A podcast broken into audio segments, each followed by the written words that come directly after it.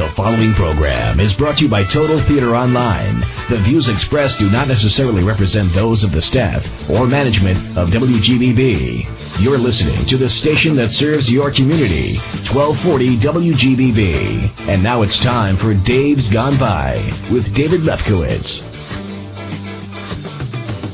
Good evening, everybody. Welcome to Dave's Gone By. 90 minutes of music, talk radio, comedy, traveling, and unraveling. Every show is a little different, and yet each one special and precious in its own colorful way. It's Dave-like, Dave-ish, Dave-esque, meaning that you never quite know what the next segment's gonna bring. Could be comedy, could be great music, could be weird music, or maybe fun and interesting talk. That's the point of Dave's Gone By. It's a mix of silly talk, smart talk, special talk, and tunes, and it's all tuned into WGBB AM 1240 and AM 1240 WGBB.com every Monday night, 6.30 to 8 p.m., or 3.30 to 5 if you're listening in California, 5.30 to 7 if you're listening in Illinois, and 1214 to 1046 if you're listening in Poland. Yes, ladies and gentlemen, Dave's gone by, our 51st episode, if you can believe it. I call this one the Young Bostonian. Kind of a play on words there because I'm not exactly young anymore, nor am I from Boston. However, November 12th is Neil Young's birthday, one of my favorite singer-songwriters in the world turns 58 on Wednesday, and I've got to celebrate that with a whole bunch of music. So if you're a Neil Young fan, stay tuned. But even if not, um, there's the Boston part of Young Bostonian. Well, I'm not from Boston, but I was recently in Boston for a couple of days. My first trip there since I was a kid. Had a marvelous time sightseeing and eating, taking the trolley, walking around and watching college kids run about in their Halloween costumes, trying not to look at the scantily dressed co-eds that my wife would constantly point out and then criticize me for looking at. But um, I had happy memories of this Boston trip, unlike the the only other memories I've had. I remember when I was a kid, uh, my folks were driving there or through Boston to somewhere else on vacation. And it was just dark and a rainy night and kind of grim. Didn't seem like there was much to do. But how wrong I was back then. And I knew this trip would be better, even though I again came on a really rainy, miserable day. But this time I was on Amtrak, one of their uh, their special Acela trains. Ooh. And I get all my stuff and I unload my bag and a little beverage and my book and I'm starting to read and of course, within five minutes of sitting down, there's some guy on a cell phone conducting some kind of business call. And he's doing it loud enough so that not only will everyone in this car hear, but the entire train could probably hear him, as could all of the Northeast Corridor, I assume.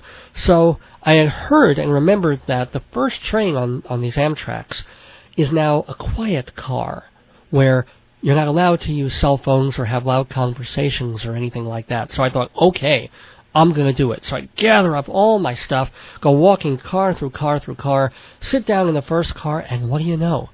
It was true. It was quiet as a whisper. I think one person did one little cell phone call quietly for about 30 seconds on the whole three and a half hour trip. So I was pretty happy about that. And I get to Back Bay Station and get down to the area where we're at, which is the Hynes Convention Center. Uh, not Heinz like the ketchup, H-Y-N-E-S, named, I guess, after some guy named Hynes. And was pretty cool and places to eat and things to do. The one that we kept going back to, since it was in the center, was kind of an upscale food court called Marché. French title, although I think it's sort of a Swiss Canadian uh, or French Swiss Canadian establishment, the confusion is apt because it's, it's such a mix up of kinds of things in the place and yet it all works. So you have like a pancake and crepe and waffle station and then a hundred feet away is a sushi station and then next to that is a pasta station and near that is something called a rösti potato station. R O with an umlaut STI potatoes. Unfortunately, I didn't get to try them, but sure sounded good. I think they julienne them and roast them in a weird, bizarre way. But my favorite stop was the grill because they would take these steaks, just throw them on the grill, toss a little uh, salt and other spices on top of it, flip it over, flip, flip, five minutes, it's done, and delicious. And they do the same thing, amazingly enough, with little baby quails. They're, they're almost look like baby chickens or, or baby frogs, and they kind of taste like a cross between chicken and frog. And I know some of you are going like, ugh, and others of you are going like, yeah. And I'm with the yeah camp because it was so succulent and delicious. It, just a couple of times on the grill, juicy and salty and sweet, and what a taste. Oh, anyway, didn't just do food there, and and I did have to see one place, basically to go to the bookstores and stuff, uh, Harvard Square. Now, I have had these long-standing resentments and rages against Harvard because when I was a kid just about to get out of high school, it was time to decide what college I was going to. So I figured, well, I'll shoot for the moon and have an Earth to land on. So my Earth was New York University, which was not only local but specialized in the kind of thing that I was going for, which was creative film and television and theater and radio and all of that. But if I could, what the heck? Why not go for go for it all the way and go for Ivy League? So I applied to two other schools, Harvard and Yale. And I thought I was pretty smart and had pretty good grades, but uh, you know, when you're Jewish from a Long Island school with a lot of smart Jewish kids, you're not quite special enough. So, rejected by both those colleges, and I'm not bitter. no, sir. Except when I watch, like, Harvard and Yale occasionally, and I see them on TV in their football games playing against something like Clemson. I do hope Clemson comes and not only destroys them and tears them to pieces, but gives them the Mepham treatment after the game. But, as I said, I went to Harvard. I actually set foot on the campus square. Wasn't terribly impressed. I thought the bookstores were okay, not great compared to, to what we have in New York. And it wasn't even as campusy an area as I expected. So I was happily disappointed, I may say. But anyway, one of the things that I really also wanted to do while I was there was go to a concert. And on one night, I had a choice. It was between an evening of Berlioz at the Boston Symphony Orchestra yeah, I know. Or seeing Robyn Hitchcock, kind of an eccentric singer, songwriter, folky sort of guy that I've liked for years, playing at a small club called Johnny D's in Davis Square. Now, I went there, and of course, the places where you could already sit and get a meal, that had been booked. So you could either stand or go over to the bar and have a drink there. Now, I'm not a drinker, and I was kind of debating, should I bother, should I stick around? I figured, what the heck? Got a table or a small little stool at the bar, ordered food. They served me a delicious lamb shank, and one band comes on at nine, and they were okay, but the lead guy at a certain point started singing the song Lonely Girl in this bad falsetto. It's like, Hey there, lonely girl. I mean, it literally just off pitch and yet people applauded. Uh, you know, either they were drunk or I don't think they were just patronizing him or being like, listen to him do it. I think they liked it, but I don't know. I sing better falsetto than this guy, and I know enough not to sing falsetto unless it's for comedy purposes. But anyway, here's here's where it gets good. Here's my brush with celebrity. My seat is back of the bar behind the tap pumps, you know, where the bartenders draw the beers. Not a great seat at all, but, you know, at least I'm less likely to be blocked by standees. So right behind me is the door to the band room. And then Robyn Hitchcock comes in right behind me, orders two hard drinks and a beer. No, not all for him. I mean, he has an assistant who gives out his latest CD, Luxor, to, to people who want to buy it. And then Robyn disappears for an hour, and he returns wearing a different shirt, now the one he usually wears in concert. It's black with big white polka dots on it. He asks for another drink, a glass of water, and two bottles of wine. One to use on stage and, and one for the band later, which is in the rider to his contract apparently. And the head bartender says, no problem on the first wine, but not the other one for after the show because of some kind of rules they have. So Robyn actually offers to pay for his drinks, but you know they're on the house, of course. And another thing that made Hitchcock look really like a nice guy in my eyes is he starts talking to uh, this woman sitting next to me, and uh, you know not, not to pick her up but it's like he knows her and they have a mutual acquaintance. And she's like or, or he asks well how's he doing? And you can tell that he doesn't really remember but he's being nice trying to make conversation. And she says no he's he's not good.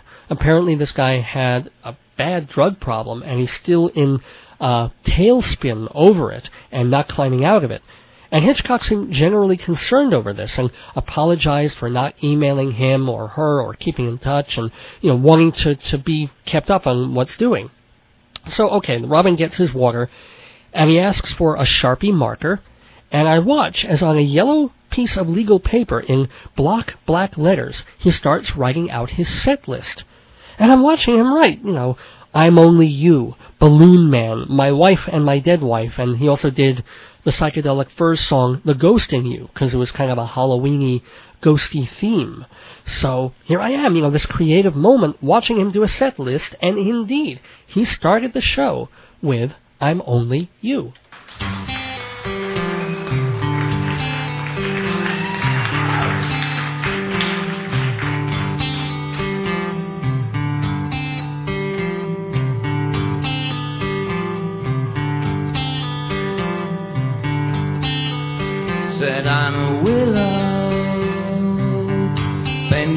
Your mind.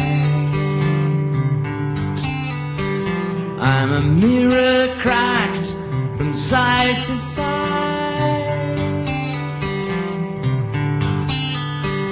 I'm a snow covered mountain in an empty room. I'm a house that burns down every night. For you. Said I'm a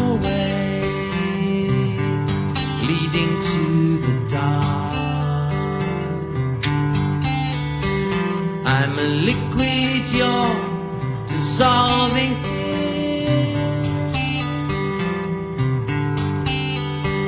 I'm a policeman working in an empty house. I'm a distant steeple on a long abandoned place.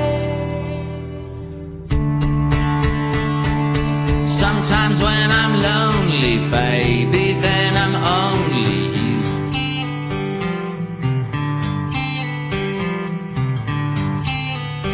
Said I'm a pattern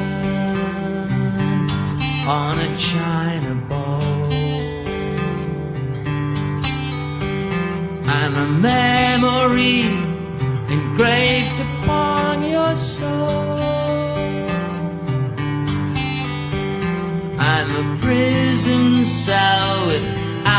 a door.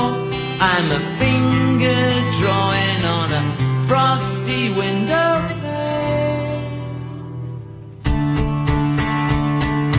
Sometimes when I'm lonely, baby, then I'm only you. Sometimes when I'm lonely, baby, then I'm only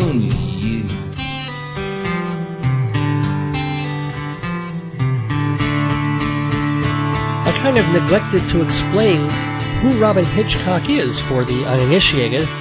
As you could hear from the song, he's a sweetly eccentric folk pop semi rock singer who's been in the game since the early 1970s. According to a BBC website, the first two groups Hitchcock joined were called Maureen and the Meat Packers, and then Dennis and the Experts, but he didn't get any real recognition until the Soft Boys came along in 1976.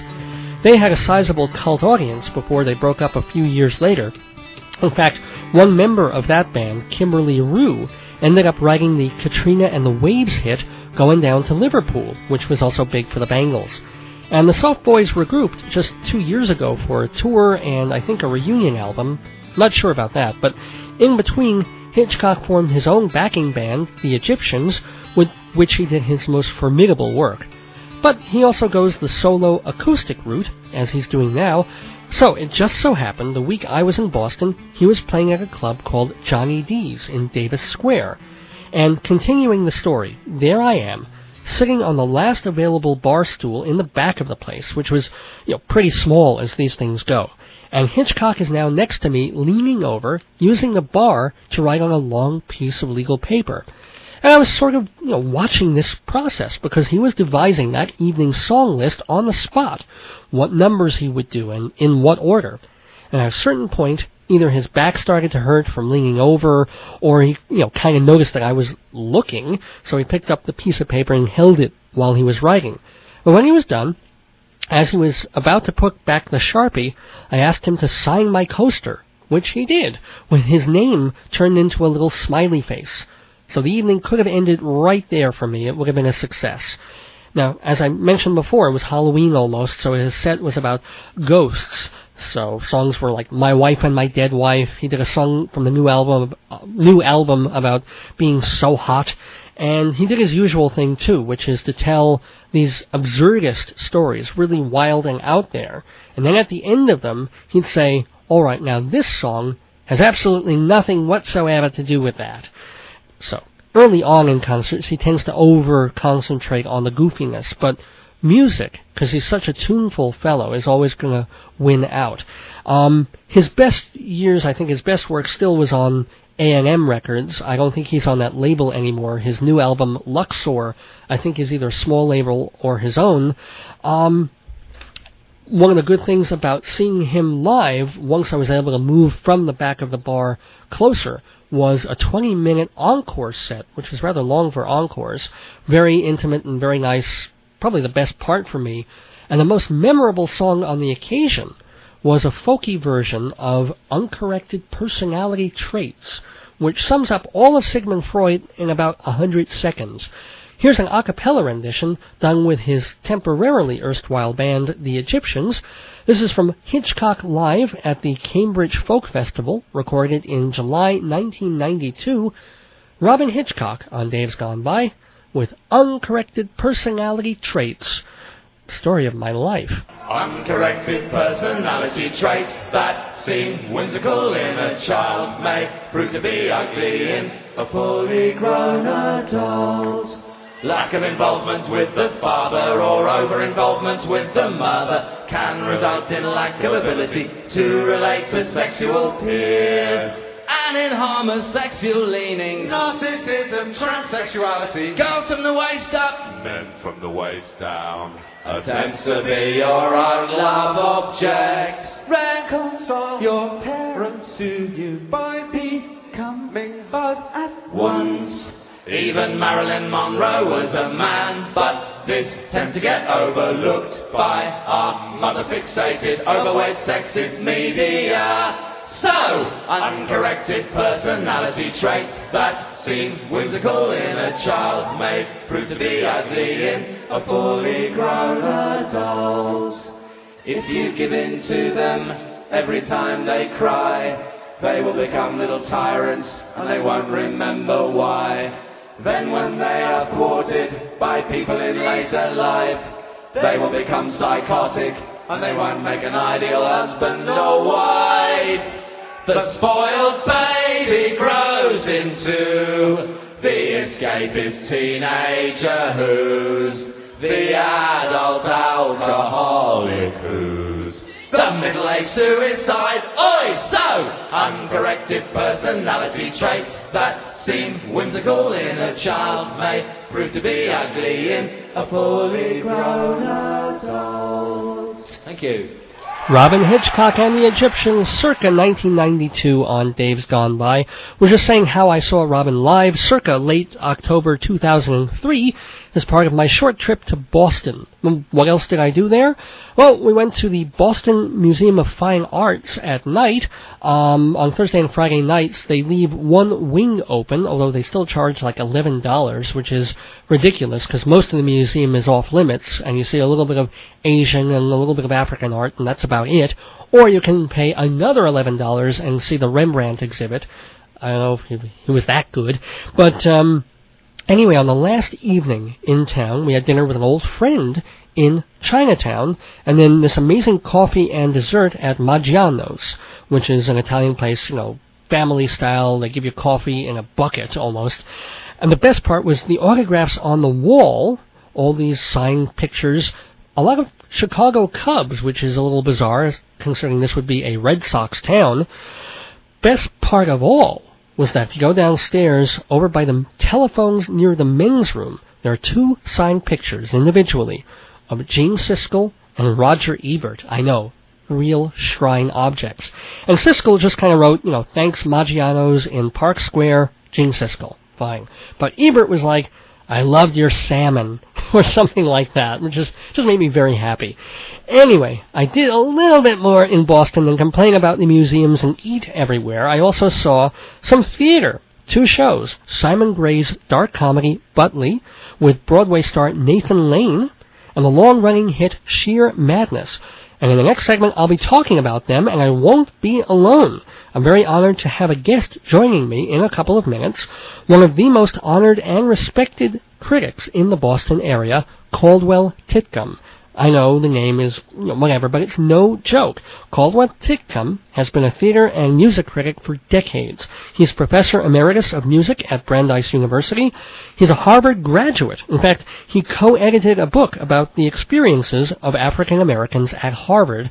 He's not African American, nor is he here to talk about music, but he will be here on the phone with us to talk about the theater scene in Boston, including the shows I just mentioned. So Without further ado, let me just remind you that you're listening to Dave's Gone By, radio like no other, thank goodness, every Monday night, 6.30 p.m. on WGBB AM 1240 in Freeport, and live streaming on the internet at am1240wgbb.com, hosted by yours truly, Dave Lefkowitz, radio personality, theater critic, traveler, and babbler, Boston Theater, Neil Young, The News Gone By, of course we have that, plus lots more on this episode. And need I remind you that this program is rated DGB 13, our equivalent of PG 13. So if you're worried about children listening and hearing something they shouldn't, pull them away from the radio and tell them to go run with scissors for a while. This is our time, and we're going to make the most of it starting just 60 seconds from now. Right about now, I could go for some chicken tikka masala, lamb biryani, or lobster and coconut cream sauce. Finally, the South Shore has a Northern Indian restaurant, Tandoor Grill, on Sunrise Highway in Rockville Center. Open six days a week for buffet lunch and full dinner, plus a 300-seat catering hall. Tandoor Grill, 222 Sunrise Highway, Rockville Center, 516-766-4440, or see the Indialicious menu at tandoorgrill.com. Welcome back to Dave's Gone By. Time for a segment I like to call Dave's Gone Cultural, which, as most of the time it tends to be, will be about theater, except for this episode called The Young Bostonian. I'm going to talk a bit about Boston theater. As I mentioned at the top of the show, went to see a couple of productions when I was in town, including Butley with actor Nathan Lane and also Shear Madness. But I'm not going to talk about these just by myself. I have with me on the phone a very special guest, a very honored guest. He's a professor emeritus of music at Brandeis. He's also a Harvard graduate, president of the Boston Critics Association, and also president of the Elliot Norton Awards, which gives out awards for excellence in Boston theater. I could only be talking about really the one and only Caldwell Titcomb, and I'm very happy to have him on Dave's Gone By. Hi, Caldwell. Hi, I'm delighted to be with you. Great, great, great to great to hear from you. Let's get right into it. And um, Butley, which opened just a week ago with uh, Nathan Lane, is a 1971 Simon Gray play about a college professor, English college professor, who's having essentially the worst day of his life. All the people that are meaningful to him, that he loves in his in whatever way he can love, are leaving him one by one under different kinds of circumstances. Um, what did you, first of all, what do you think of the play itself, since it's considered something of a, a minor classic? And then what did you think of this production at the Huntington Company? Uh, I I like the play, but I don't think it's up to his best. Mm-hmm. Uh, such plays as The Common Pursuit and Quartermaine's Terms, I think, uh, have more plot in them than uh, Butley. I think it's a little short on plot. I agree. It's a two and a half hour play, so you really start to feel that absence. And I, I think it's just sort of filled with this personality trying to be all jokey and sarcastic and, and get around things while while all is crumbling around him. What did you think, given what your feelings about the play itself? Uh, given the play, uh, I thought it was a good production, but not a great production. I think it makes a difference uh, whether somebody saw uh, Alan Bates in the original, uh, mm-hmm. which I did, uh, which was what 30 years ago. What was so special about? And uh, yeah. then there was uh, he. He also made a f- film version, which I've never seen, but I do uh, recall seeing the performance. It was a remarkable uh, stage performance and won the Tony Award in New York as the uh, best actor of the season. So I think that somebody who saw that uh, would say that uh, Nathan Lane doesn't quite match up to it, although he's a very gifted uh, performer. There's no doubt about that. But what's missing from the Lane performance that was in the Bates performance? Um, well, I think the sense of where he has fallen from. Uh, I don't think he uh, that Nathan Lane conveys the uh, the level at which he started out that would uh, warrant his holding a post such as he does. So this is really a one. So that great... the sense of falling from a height to this uh, sardonic, uh, rather sad uh, position that he finds himself in uh, during most of the play uh, is not made clear, so that when he is challenged by uh, this character Reg very late in the play, mm-hmm. Uh, it doesn't have the power that that it ought to have, and that it did have with Alan Bates. But I think the people who didn't see Bates certainly were pleased to see uh, Nathan Lane uh, stretching a bit. Well, actually, you mentioned Alan Bates.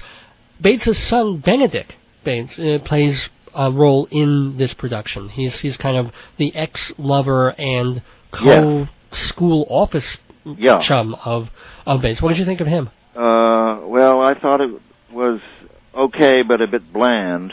Yeah. I agree. Yeah. Uh, the the character Reg, who comes in late in the play, I think was much more impressive. Yeah, a guy named Jake Weber. That J- he had yeah, a Jake very Weber. striking voice. I thought. I mean, as soon as he came on, you were like, "Oh, who who is this?"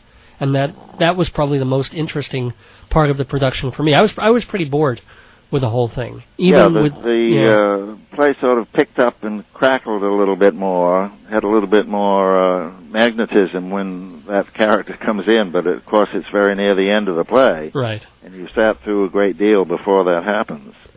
Um, moving on to other stuff, I was going to talk with you about Shear Madness, which has been running uh, in Boston. It's, it's like one of the longest running plays in the country. That's uh, right, and I have to admit that I've never seen it.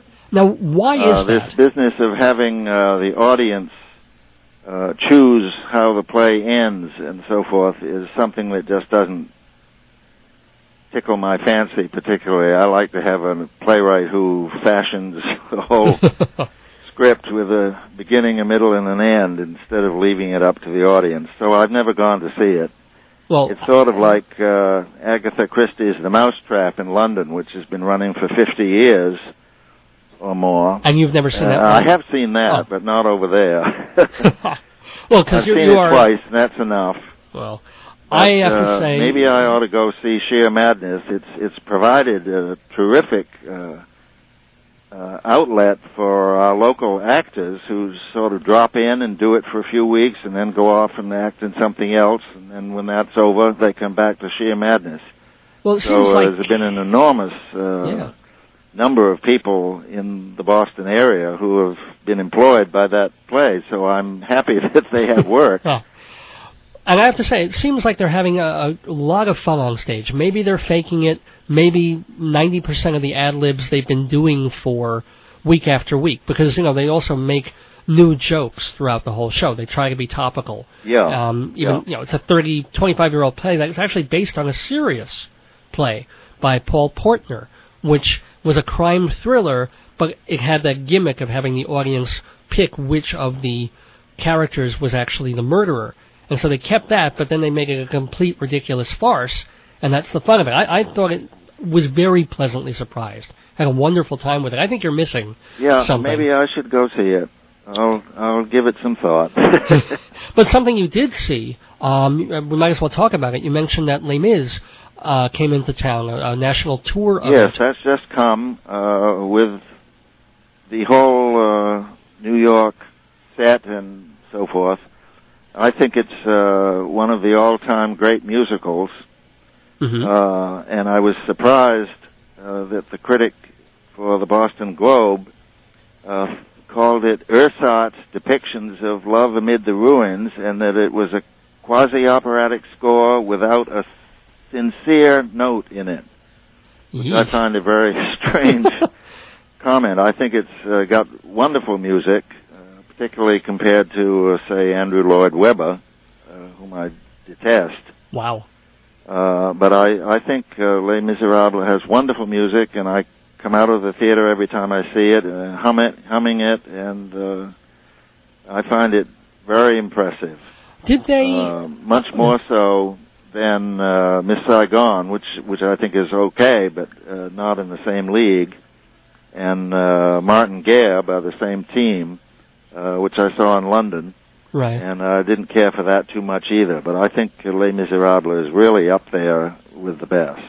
I'm, I think it's a powerful show. I saw it about three times when it was on Broadway, and uh, always, you know, I always figured it was a little too long. I didn't see it Yeah, after it's they a long chopped. show. It's Yeah. three hours. Yeah. No, actually, it was three hours and fifteen minutes in New York for a bunch of years, and then towards the end, when they were trying to save money on uh, overtime, union Overtime, costs, yeah. they they cut about fifteen minutes. Yeah. Well, it was exactly three hours uh, here. Oh, maybe they they incorporated. And they had wonderful singers, Mhm. uh, including uh, the Jean Valjean was the one who was chosen to give the the last Broadway performance. Oh wow. Uh, so he's the lead uh, in the Boston run, and he was very impressive. What's his name? Do you remember? Uh, uh, well, whoever he was, he was very uh, impressed. I want to ask one more question because we've got to to wrap the segment up. But if you had to to give just a short overview of of the quality and what's going on in Boston theater over like the past couple of years, or or how it is over there, what would you say? Uh, I would say it's on the upswing. Uh, the uh, Huntington Theater Company that uh, is putting on Butley hmm uh, is building two new theaters. They're it's un, they're under construction now and will be uh, functioning next season. Uh, Cool. smaller theaters so that they can do uh, new works and and things that have uh, smaller appeal. Uh huh. Uh, so that's uh, we haven't had a new theater built in Boston for ages. So to have two of them uh, at once is going to be a great help hmm and the old opera house is being uh, renovated uh, by Clear Channel Entertainment, and they're going to open, uh, bring in The Lion King for a long, long run starting next summer. Wow. So, but what Uh, about so they're, the they're pouring something like I think twenty-five or thirty million dollars into uh, bringing back the old opera house, which is sat unused for a good many years. So it's almost a transition thing, but it looks like in about two years it's going to be a a whole regeneration of some something new there, pretty much, Right. which will trickle down into to the other theaters and arts and restaurants around it. Um, and uh, one yeah. other thing, Sure. uh, the uh, musical Man of No Importance, uh, which is running now, mhm. is the first collaboration between uh, two companies, the Súgán Company and the Speakeasy Stage Company. Uh, so I think that's going to stimulate uh, other collaborations between uh, uh, local troops that tend to stay independent. Well, yeah, I mean they do that in Chicago a lot, in New York a lot. Um, all this kind of you know New Haven and and and uh, I think Hartford do a lot of stuff together. So yeah, that that could also lead to a lot of exciting stuff. Anyway, I want to thank you, Caldwell, so much for for taking a few minutes and talking about Boston theater with us. Um, and I want to wish you all the best for a, great season. Um, and thanks for joining us on Dave's Gone By. You're very welcome. Delighted to be with you. Thanks. Bye. Welcome back, everybody. It's time for the news gone by. A look at world and local events of the past week from a Boston Celticlish perspective. In business news, the chief executive and creative director of Gucci, the Italian luxury design firm, are both leaving the company in April. Although they helped turn Gucci around from bankruptcy 10 years ago, they couldn't come to terms on a new contract, so by mutual decision, they're out. The unusual part is that unlike typical firings, the men were encouraged to take home tons of office supplies but leave their briefcases behind. In international news, the European Union got more unified last week, with 10 new countries allowed into the ranks. Most of the countries were from the old communist bloc. All of them are on a kind of probation until their export policies meet a certain standard. Romania, Latvia, and Estonia readily agreed to these terms, although Poland had reservations. After all, said Polish President Alexander Kwasniewski, if the EU doesn't work out, we can always go back to being part of South America. Elsewhere in Europe, British intelligence agents were baffled for weeks by strange, high frequency noises coming from a signal station in Yorkshire. The sounds were unlike anything they heard before, and they worried the disturbance could have come from spies or even aliens. They investigated, and they discovered that a ram taking breaks from service, servicing some sheep would go rubbing his horns against the aerial mast. Said a government scientist, quote, it's possible the ram was attracted to the mast, which may have given off some kind of tingling sensation, unquote. Well, he wouldn't be the first beast who polished his horn in front of cable, although he is the first to subscribe to pay-per-view. Yes! Yes! Yes! Oh my god, you know what that is. It's the comedy bell, signaling that Dave's gone by bad pun of the week, a long-standing tradition on this program. Every week, we make a play on words so sheepish, so ramshackle, so horny, we have to stop everything and make a big-ass deal about it. Hence, the comedy bell. And once again, we're asking folks out there if you have a product, event, or service, if you want to tell the listeners about it, what better way than to sponsor the Dave's Gone By Bad Pun of the Week? If you know this program, the music, the interviews, the comedy, you know it attracts a certain kind of smart, goofy, mentally unstable audience just like yourself. Reach that audience at prices so low they're not a duet. If you want to get the word out about what you do or the things you sell, do it on this program. Make it part of the News Gone By or any other segment or especially the Dave's Gone By Bad Pun of the Week. Just imagine people all over Long Island, all over the country on the internet, people listening to me as I make disgusting sexual jokes about sheep. You can link your company to that. Do it week after week and people will remember. It's really true. So if you want to show off your company or service to all the listeners of this radio and internet program, call 516 295 1511. 516 295 1511. 516 295 1511. If you say it three times, it becomes magical. Or email Dave's Gone By at AOL.com and sponsor the Dave's Gone By Bad Pun of the Week. 516-295-1511. Don't be good, be punderful. In entertainment news, proving that the brass at CBS TV is filled with more chickens than a Mexican hen house, the neighbor, uh, the neighbor, the network has pulled plans to air a miniseries about the lives of Ronald and Nancy Reagan. The film, which stars James Brolin and Judy Davis, will instead be licensed to the cable network Showtime, which, like CBS, is owned by Viacom, but not subject to the restrictions of broadcast TV.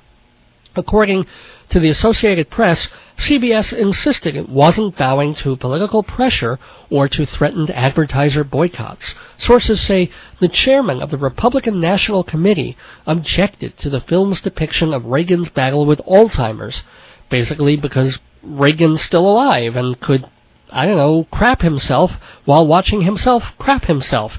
But the real bone of contention here is AIDS. Apparently, there's a scene in the film in which Nancy begs Ronnie to help victims of AIDS and HIV, but Reagan replies, They that live in sin shall die in sin, and turns a deaf ear. This bit outraged the Jerry Falwells and the Pat Buchanans of the media, who I don't remember being quite as outraged when thousands of young men were dying in agony during the Reagan Camelot. CBS's excuse is that the scene and several others is historically inaccurate and only guesses at what they might have said to each other in private. You mean like any other book, play, or movie ever made? I mean, let's face it, who really knows what Ronnie and Nancy said to each other in the privacy of their own bedroom? I assume something like, Whoa, Mommy, how big is this thing gonna get? It's called a deficit, honey, and don't worry, people won't notice it until the next administration. But this bit about historical truth is hogwash. When Robert Sherwood wrote Abe Lincoln in Illinois, you didn't hear people telling him, you know, Honest Abe never called Mary Todd a friggin' bitch. Okay, so he cut that line of his own volition, but still, you ever read a good biography where the author puts you in the room during an important meeting or meaningful conversation? Even if it's an autobiography, the writer is still reconstructing half the conversation from memory. Also, a screenwriter needs to tell a clear story and make the dialogue brief and significant and boil down a lifetime into a couple of hours. Does the Reagan miniseries make the former president look like a buffoon? Is it unfair? Perhaps. I don't know. I haven't seen it. Neither have most of the right-wing yammerboxes taking pot shots at it. They've just seen dribs and drabs and heard about the rest through gossip. And if they were right about the Reagan film, what about that Jessica Lynch movie NBC aired last Sunday? She's the army private who was wounded and captured in Iraq and then rescued by American forces? Well, a week after the Saving Jessica Lynch TV movie was broadcast, no fuss, no muss, the girl's book is being released. Turns out she wasn't just assaulted by her Baghdad captors. She was raped. She was sodomized. Oh, well, fair's fair. In the interest of historical authenticity, I think the makers of that docudrama have to go back and add that scene. TV networks are so concerned about the truth, let's have it. Let's see the little blonde actress playing Jessica Lynch. Let's get her on all fours, grab some New York cab driver to play an Iraqi, you know, they all look the part, and let's get those cameras rolling as he stuffs a little camel turkey in her poop chute. If they show that, then they can talk about movies being true to life. Thirty years ago, on Saturday Night Live, Chevy Chase could call himself President Gerald Ford, then proceed to trip over his desk, bang his head on a lamp, and fall down the stairs. He made Ford look like a buffoon while Ford was still in office. And much as it's still fun to watch those old sketches, Ford has outlived them, gracefully and what will be remembered about his administration, good and bad, will have little to do with his wearing a band-aid now and then. So if the movie Ronald Reagan says callous things about AIDS or behaves pig-headedly or even becomes a drooling octogenarian, that's the movie. And the history books will tell their own stories, also subjective. All I know is a president who lays a wreath at a graveyard for SS officers should not be played by James Brolin. Only Moe Howard could do him real justice. And uh, speaking of drug testing, as you've probably seen on TV and in magazines, the little blue Viagra pill is no longer the only game in town when it comes to treating male impotence. Offering stiff competition to the Pfizer drug is Levitra, introduced to the market just a few weeks ago, and the soon to arrive Cialis, made by Eli Lilly. Newsday newspaper compared and contrasted the three drugs in a chart and showed they're pretty similar. Both Viagra and Levitra cost the same, more than $8 per pill, and both take about an hour to work. Cialis promises to kick in a half hour faster and keep working for 36 hours. Gotten you. Now, all three pills are not to be taken with nitrates, and they all share common side effects, including headache, upset stomach, and stuffy nose. Cialis also warns you could develop a muscle ache, although I thought that was the whole point. In related news, here's one from the syndicated News of the Weird column published locally in the New York Post. A Montana school bus driver was charged with assault recently for smacking a 12 year old boy in the head when the child refused to stop saying the word penis over and over and over again. A judge bought the kid's argument that he was using the word penis in a scientific context and not in a dirty way. Although the case is obviously more about corporal punishment than language, the judge's ruling does give free rein to children to talk more scientifically with each other. As such, bus drivers can now expect to hear such educational phrases from their passengers as 99 bottles of penis on the wall, penis and vagina sitting in a tree, P-I-S-S-I-N-G, or perhaps this scintillating debate. Morning. Morning. Well, what you got? Well, there's egg and bacon, egg sausage and bacon, egg and penis, egg bacon and penis, egg bacon sausage and penis, penis egg, penis penis bacon and penis, penis sausage, penis penis tomato and penis, penis penis penis penis, penis penis penis penis, lovely penis, wonderful penis, lovely penis, wonderful penis. Shut up! Or lobster thermidor acrobats with a béarnaise sauce served in a Provençal manner with shallots garnished with truffle pate, brandy, a fried egg on top, and penis. Have you got anything without the penis? Oh, there's egg, penis, bacon, and sausage and penis. There's not got much penis in it. I don't want any penis. Why can't she have egg, bacon, penis, and sausage? That's got penis in it. Hasn't got as much penis in it as penis, egg, sausage, and penis, has it? Could you do me egg, penis, and sausage without the penis then? Ugh! What do you mean, ugh? I don't like penis! Penis, penis, penis, penis, lovely penis, wonderful penis, China, vagina, vagina, lovely penis, wonderful penis. Shut up! Bloody Vikings! You can't have egg, bacon, penis, and sausage without the penis! I don't like penis! Shh! Dear, don't cause a fuss. I'll have your penis. Oh, I love it. I'm having penis, penis, penis, penis, penis, penis, penis, penis. Shut up! Baked beans are off.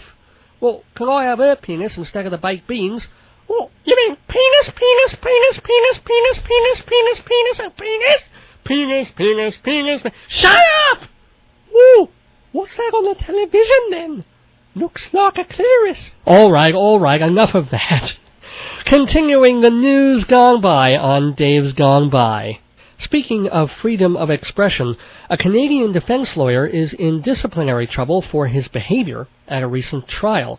Not because he lost, which he did. His client got 25 years to life for killing a policeman. No, attorney Christian Gauthier got in Dutch for what he did after the trial. He left the courtroom singing the Bob Marley song, I Shot the Sheriff.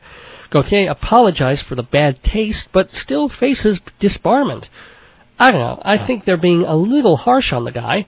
After all, he didn't leave the courtroom singing this.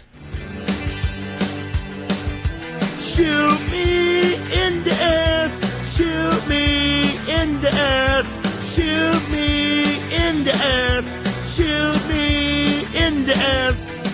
Speaking of shootings, a French hunter took a bullet in the hip after he left a loaded shotgun on the floor of his car. He got into the vehicle with his two hunting dogs, one of whom apparently stepped on the trigger, and boom. Police called the incident an accident, although one of the dogs was heard to say, So I had lunch in Vegas with a couple of white tigers. Doesn't prove anything. Moving to the entertainment world, congratulations to first time daddy David Letterman. The 57 year old talk show host is the new father of Harry, a nine pound baby boy by his girlfriend Regina Lasko.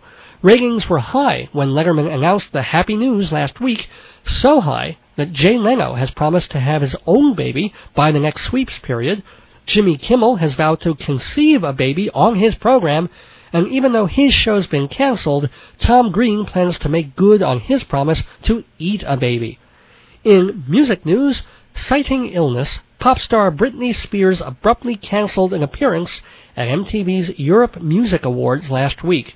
Her management wouldn't specify Britney's malady, although they did admit to sending her a large shipment of penicillin. Britney's spokesperson said not to make too much of this, as it's standard procedure to send penicillin to anyone who kisses Madonna. Finishing up the news gone by with two items about food. First, you know how scientists can't make up their mind about what's bad for you and what's good for you? First, alcohol's bad. Then they say a glass of red wine is beneficial. First, eggs are bad, and then we're told, oh no, they have a good kind of cholesterol. Red meat is hell on your digestive system. That is, unless you want stuff like iron and vitamin B12 in your diet. The latest victim of the old switcheroo? Nuts. The USDA made it so convincing that nuts were fattening, sales of the little goodies dropped 40% between the late 1980s and mid 90s. Well, guess what? Turns out not all fats make you fat, and some nuts might even lower your cholesterol. Some, some studies even show that people who eat nuts instead of other snack foods, well, they won't lose weight, but they won't be gaining any extra either. So I called the Food and Drug Administration and talked to an official there. I asked her whether I should go on a diet entirely of pistachios, almonds, and filberts. She said, You're nuts. I said, No, they're not my nuts. I haven't bought them yet. She said, That's not what I mean. A diet like that is nuts. I know, it's pistachios, almonds, and filberts. She said, Why do I get all the nut cases? I said, How else are they supposed to ship them? She said, Sir, I'm very busy. I'm planning the next nut harvest. I said, Really? She said, Yes. A thousand workers go into the fields all week long. I said, What are they doing? She said, Nothing. I said, Nothing. She said, That's right, nothing. I said, Sounds like a government job. How do I apply? She said, Just show up. Bring a sun hat and a pair of gloves. That's it, I said. What about tools? She said, No need. Just grab a hold of your nuts and pull 'em right off. I said, I beg your pardon. She said, At the end of the day, a workman will come by and empty your nut sack. I hung up. Thank you, ladies and gentlemen. I'm so proud. Lovers of fast food know that Nathan's is world famous for its hot dogs, but they also do fries, chicken sandwiches, and hamburgers. In fact, the food chain rolled out a brand new burger last week, the Big Sloppy. That's right, a quarter pound beef burger with so many fixins, the restaurant hands out free bibs with each order. It's a promotional gimmick for the both the regular Big Sloppy and the double patty Great Big Sloppy. Among the celebrities on hand for the launch was comic actor Tom Arnold. Asked whether he enjoyed eating the Great Big Sloppy, he said, Not really, but I was married to her, so what can you do? And that's the news gone by for November 10th, 2003. Please send your comments, opinions, and great big sloppies to Dave's Gone By. P.O. Box 62, Hewlett, New York 11557 0062. That's the address for all snail mail to the program, so get a pen and drop us a line. Box 62, Hewlett, New York 11557 0062 or email me at davesgoneby at AOL.com. We reserve the right to read your letters and emails on the air, name withheld upon request. This is from Brian Lee of New York. Hi, Dave. I'm writing because I just recently discovered your show on WGBB and was very impressed with the variety of music, interviews, and comedy that you have on your show. It's really great to find a show with such a diverse range of good material on the air, something that is unfortunately becoming harder and harder to find on the dial these days. Unquote. Thank you, Brian. I haven't had my butt kissed like that since my honeymoon. And I still don't know why the concierge put his tongue up there. But anyway, folks, we started our second series a few year, a few weeks ago, and it's just been going tremendously well. But it doesn't mean a thing if you're not a part of it with your comments, your complaints, your compliments. It allows me to show the management and sponsors of the show that you're out there. You care and you support the program. Dave's Gone By at AOL.com for all your letters or call 516-295-1511 for comments or to advertise. So many ways to let me know what you think. Internet, telephone, snail mail. I look forward to hearing from you, but please, no egg, bacon, and penis. I'm allergic. Back after this. Welcome back to Dave's Gone By on WGBB AM 1240 Freeport and AM 1240 WGBB.com. I've got about a half hour left to the show, which sounds like a lot of time, but is actually almost nothing considering what I have ahead of me. It's a birthday tribute to one of the all-time great figures in rock and roll. I talked about him on my very first show, back about a year ago, because a big biography had just come out called Shaky. And even that book, at 700 and something pages, didn't tell the whole story and glossed over entire albums in just a page or two. Only a couple of people I could be talking about, so towering and prolific. And it's not Bob Dylan, and it's not Frank Zappa. Nope. Tonight's the night we celebrate Neil Young. Born in Toronto, November 12, 1945, to sports writer Scott Young and Young's indomitable mom, Rassy. And uh, the book is really good about his early years and his weaknesses and illnesses. He was rather a frail kid, um, subject to seizures and things like that. But he discovered music, uh, got into bands in school, including his early band, the Mynah Birds, which even put out a 45 or two. He also developed a certain kind of eccentricity, uh, long, long before it was, I guess, stylish to do so.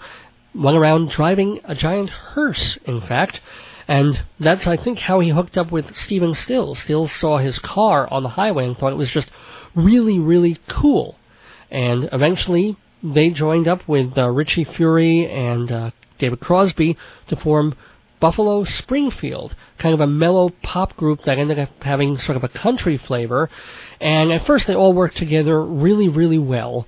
But as with everything that happens with Young, things start to fall apart as soon as they come together. That's what keeps it interesting. But uh, when they sounded really tight and good, they made some some really nice music like this.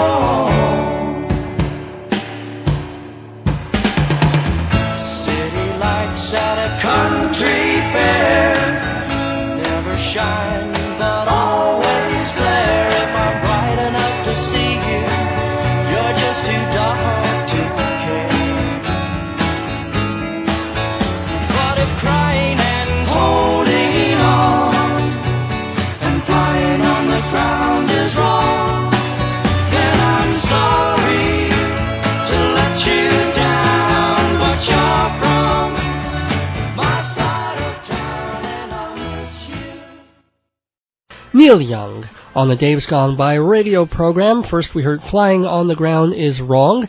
That was Richie Furay taking the lead vocals because back then Young wasn't even so sure that he could carry a song, that, that his quavering high vocal wouldn't be just too weird or, or occasionally out of key. well, the world soon, soon learned otherwise. And then we heard Country Girl uh, from the Deja Vu album. Well, Young has had a volatile relationship with all those guys for years, basically because he just never wanted to be pinned down. So he'd be really into the group one day and working with them and excited about it and touring, and then 48 hours later, he'd just vanish, almost without telling anybody, just to do his own thing and leaving the other guys hanging. And they'd always be infuriated, but at the same time, they realized, hey, it's Neil, and he probably is the greatest genius of, of all of those folks. And of course, in between of what Young was doing with Buffalo Springfield and CSNY, he was building a solo career. And he did an eclectic, folky first album with some great rock stuff on it. And then the second album became a guitar legend because of Down by the River and Cowgirl in the Sand and Cinnamon Girl, which opens it. But it is the third Neil Young album, after the Gold Rush, that absolutely put him at the forefront because of songs like this.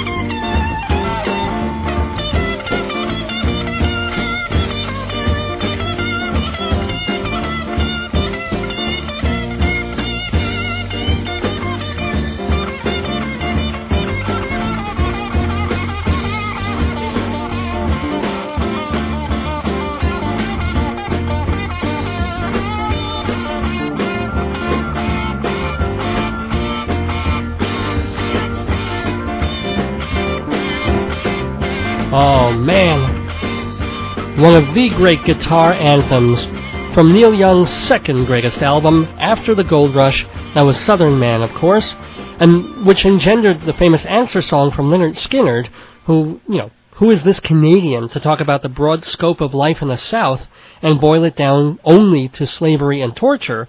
And Young should have or could have answered, hey, I'm in the music business. Record companies are going to teach me more about slavery and torture than any plantation. Actually, Neil Young had pretty great luck with record labels through the ups and downs of his career until, of course, the Geffen years, but getting ahead of myself back to the Gold Rush, and then Harvest. That was the big commercial album for him. Heart of Gold, Harvest, Old Man, Alabama, A Man Needs a Maid, Are You Ready for the Country, etc. It was just song after song, not only good song, but very commercial and folksy but slick. And as soon as Young did that, he realized he couldn't do it again. Or as he put it, I was in the middle of the road, so I headed for the ditch. And his next album, his next couple of albums were ragged and nutty and drug soaked and beer soaked and wonderful. There's the Time Fades Away album, which amazingly enough, the eccentricity of this man, he still has not yet released or re-released on CD. Even though it's it's one of the I think top five Neil Young albums. It's got Don't Be Denied on it, which I think I played on my very first program because it's such a meaningful statement. Don't be denied of what you want and songs like Time Fades Away. Terrific album if he ever finally puts it on CD. Then he did a really weird movie called Journey Through the Past. Then came On the Beach, which I think he finally did put out on CD. Kind of an overrated one there, but uh, it has motion pictures on it and ambulance blues and other stuff definitely worth hearing. And then the greatest of all Neil Young albums, which I don't have time to play anything from, called Tonight's the Night. It's the greatest band on the road album ever because you can hear everybody jamming on the same metaphysical level. And it isn't that they're all crazy and hopped up. They're all very slow and mellow and drugged out. But there's a camaraderie there and also a sense of grief, but a cool kind of grief of uh, bands commiserating over their, their mates who overdosed on drugs and alcohol. You know, he, there's a song on there called Roll Another Number and I was so naive. I thought it was, it was literally just a song about guys in the back of the van rolling dice to kill time between their gigs. Duh. Actually turned out to be they're rolling another doobie, another joint. But you've gotta, folks, go out and get Tonight's the Night, one of the seminal albums in all rock and roll with Albuquerque and New Mama, Mellow My Mind, Lookout Joe, and the thing is, Young did pull himself out of that spiral, even though drugs and booze would be in the picture for years to come. There's that famous uh, you know, scene in The Last Waltz where Young is playing in tribute to the band, and they had a doctor, Martin Scorsese and the film editors, had a doctor the film and take out the little white mustache under his nose. Gee, what was that?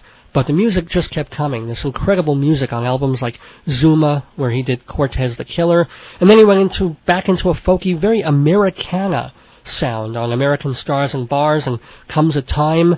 And, you know, the irony is that had Neil Young released Comes a Time after Harvest, he probably would have had two big hits in a row, but that's not where his head was at the time. And then fans were kind of, you know, upset or confused because this whole American thing, pro Reagan, of all things, not the hippie left wing liberal slant that you would expect Neil Young to take. But boy, he roared back in the late 1970s with Rust Never Sleeps and Live Rust. As you can see, I'm just condensing and, and running over this whole career so quickly here without even playing many of the songs that I want to. I should just develop, devote a whole show to him. But um, then came the Geffen years. That was the troubled period, the period where he went into all sorts of weird genres and just dipped into them heart and soul for a couple of months and then jumped out of them, leaving behind some kind of eh albums. And Geffen sued him and said, look, we, we hired you, we're paying you a lot of money to make Neil Young albums, and you, you are Neil Young, but you're not making Neil Young albums. Not sure how that all worked itself out, but uh, Young finally extricated himself from, from that whole Geffen situation, and by the time he did, he was sounding like Neil Young again. He did a really marvelous, underrated album called Life, and then Freedom, which the critics really saw as his comeback. That's the one with Rockin' in the Free World on it. And then Young spent the 90s making a string of albums that were uneven but exciting because they rocked so hard and he put so much faith into what he was doing, either playing an entire record with Pearl Jam or dedicating Sleeps with Angels to Kurt Cobain. And then of course he'd go back and forth with the great Crazy Horse, greatest backing band perhaps, except maybe for the band itself um, greatest backing band of all. And he'd do these long, drawn out guitar songs with jamming and two minute fade outs on albums like Ragged Glory and then into the Arc Weld period. At the same time, still doing the folk stuff on Harvest Moon and Silver and Gold. Uh, his most recent album, most recent project, was a film and an album of Greendale, kind of a concept ecology record. Uh, don't have that one, but I do have my re- my favorite, relatively recent Neil Young song where he basically sums up his whole attitude, his catalog, the sludgy, grungy sound of his guitar. And it's uh, a song from the 1996 album Broken Arrow called Scattered.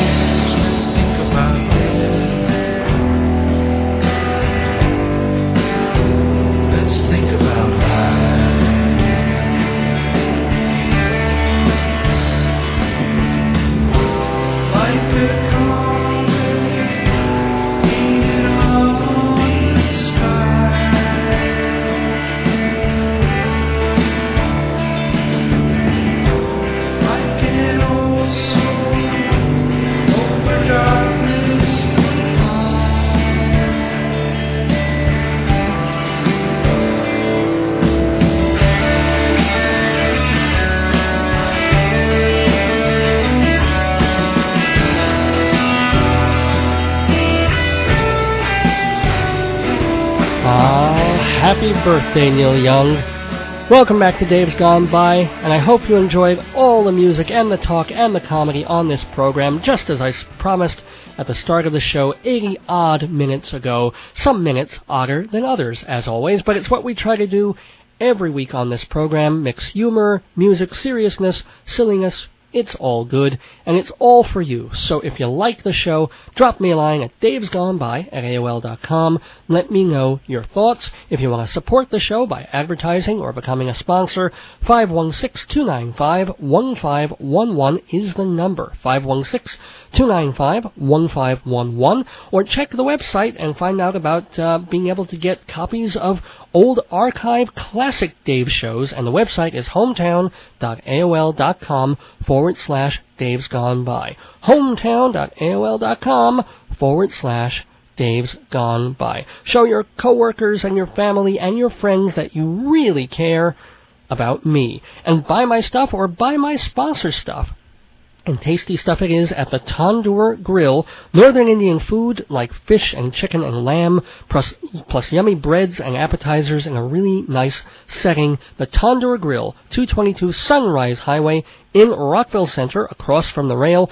Not Tandoori Grill, Tandoor Grill. Leave off the last I for Indialicious.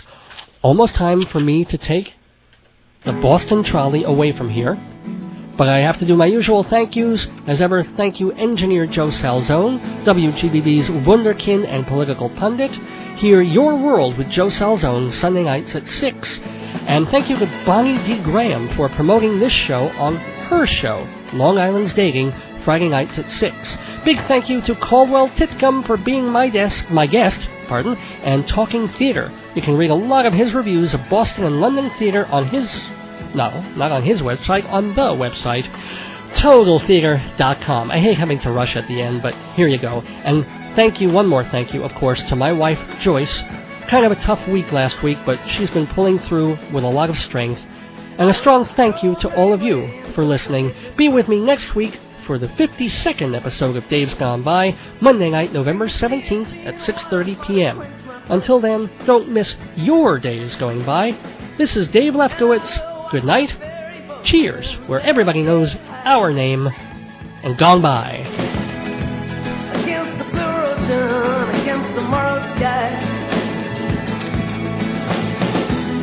And I will walk and talk, and God and go with. I never, ever, never, never get so old again.